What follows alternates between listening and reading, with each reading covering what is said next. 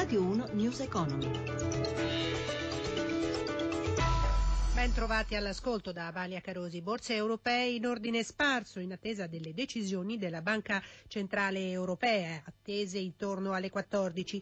Da Milano Michela Coricelli intanto ci aggiorna sugli indici. Sì, i mercati restano dunque in attesa, si tratta di una seduta piuttosto cauta, le borse non hanno preso un indirizzo chiaro, aspettano le parole di Mario Draghi, Milano ha cambiato di segno più volte, in questo momento c'è dello 0,07%, piatta Parigi, Londra invece cede mezzo punto percentuale e Francoforte leggero, rialzo più 0,07%. A Piazza Affari sono deboli i eh, titoli bancari, in particolare Banco Popolare meno 2,16%, che attende sempre novità sulle nozze con eh, BPM, giù anche Banca Popolare dell'Emilia Romagna meno 1,58% e Jux Netta Porter eh, meno 2,61%. I titoli in rialzo invece dopo il consolidamento del prezzo del petrolio vicino ai 40 dollari al barile, Terna più 1,49, A2A più 1,43 e eh, Saipem più 1,20%. Lo spread tra BTP italiano e Bundo tedesco è stabile a 117 punti base con rendimento dei nostri titoli decennali in calo all'1,38% e anche l'euro rimane poco mosso oggi sotto un dollaro 10, segno anche questo dell'attesa che cresce nei confronti della BCE. Linea allo studio. Grazie a Michela Coricelli.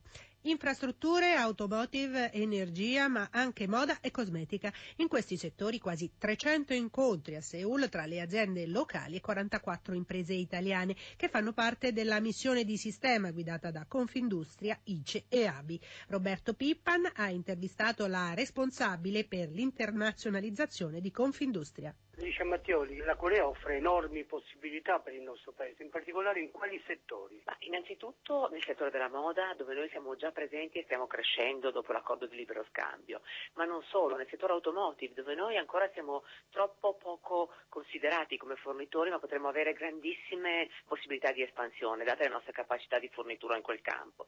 E poi ancora anche tutto il procurement e la contraction, dove abbiamo possibilità di fare joint venture con le aziende locali e quindi di poter attivare delle società comuni per andare nel resto del mondo a fare infrastrutture piuttosto che oil and gas, perché le nostre competenze ben si sposano con quelle locali. Anche la cosmetica, dove è incredibile pensare che qui ci sia un, un mercato da 10 miliardi di dollari eh, che, rispetto a quello americano che come, come numero di persone è molto più elevato è solo 5 miliardi di dollari, quindi le potenzialità sono immense anche in quel mercato lì dove noi siamo molto forti. Ed è un mercato questo coreano in crescita, fortissima crescita, ma la Corea è anche un paese che ci consente di fare da ponte verso altri paesi, si pensi a Hong Kong, alla Cina. Sì, può diventare un hub molto interessante dovuto anche al fatto del libero scambio dell'accordo firmato e ricordiamoci che da quando è stato firmato l'accordo i nostri, i nostri interscambi sono cresciuti moltissimo e quindi questo è un segnale molto forte del fatto che può diventare veramente la, il ponte di lancio. I coreani amano l'Italia, è possibile lavorare insieme ai coreani anche in altri paesi? Sì, bisogna però farsi conoscere meglio, nel senso che c'è molto amore per i prodotti italiani,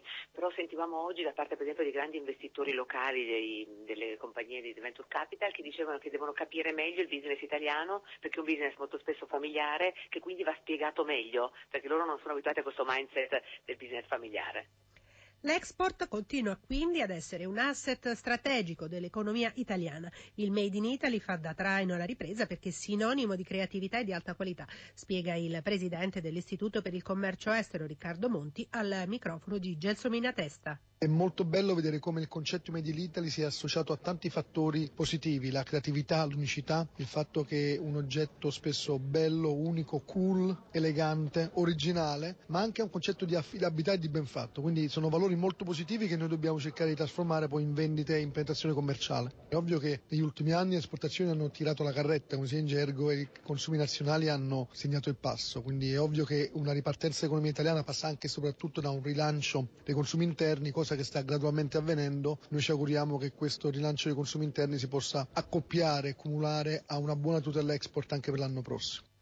News Economy a cura di Roberto Pippan torna oggi pomeriggio alle 17.32. Ringrazio Cristina Pini in redazione e Antonello Piergentini per il supporto tecnico. Da Amalia Carosi, buon proseguimento d'ascolto, sempre su Rai Radio 1.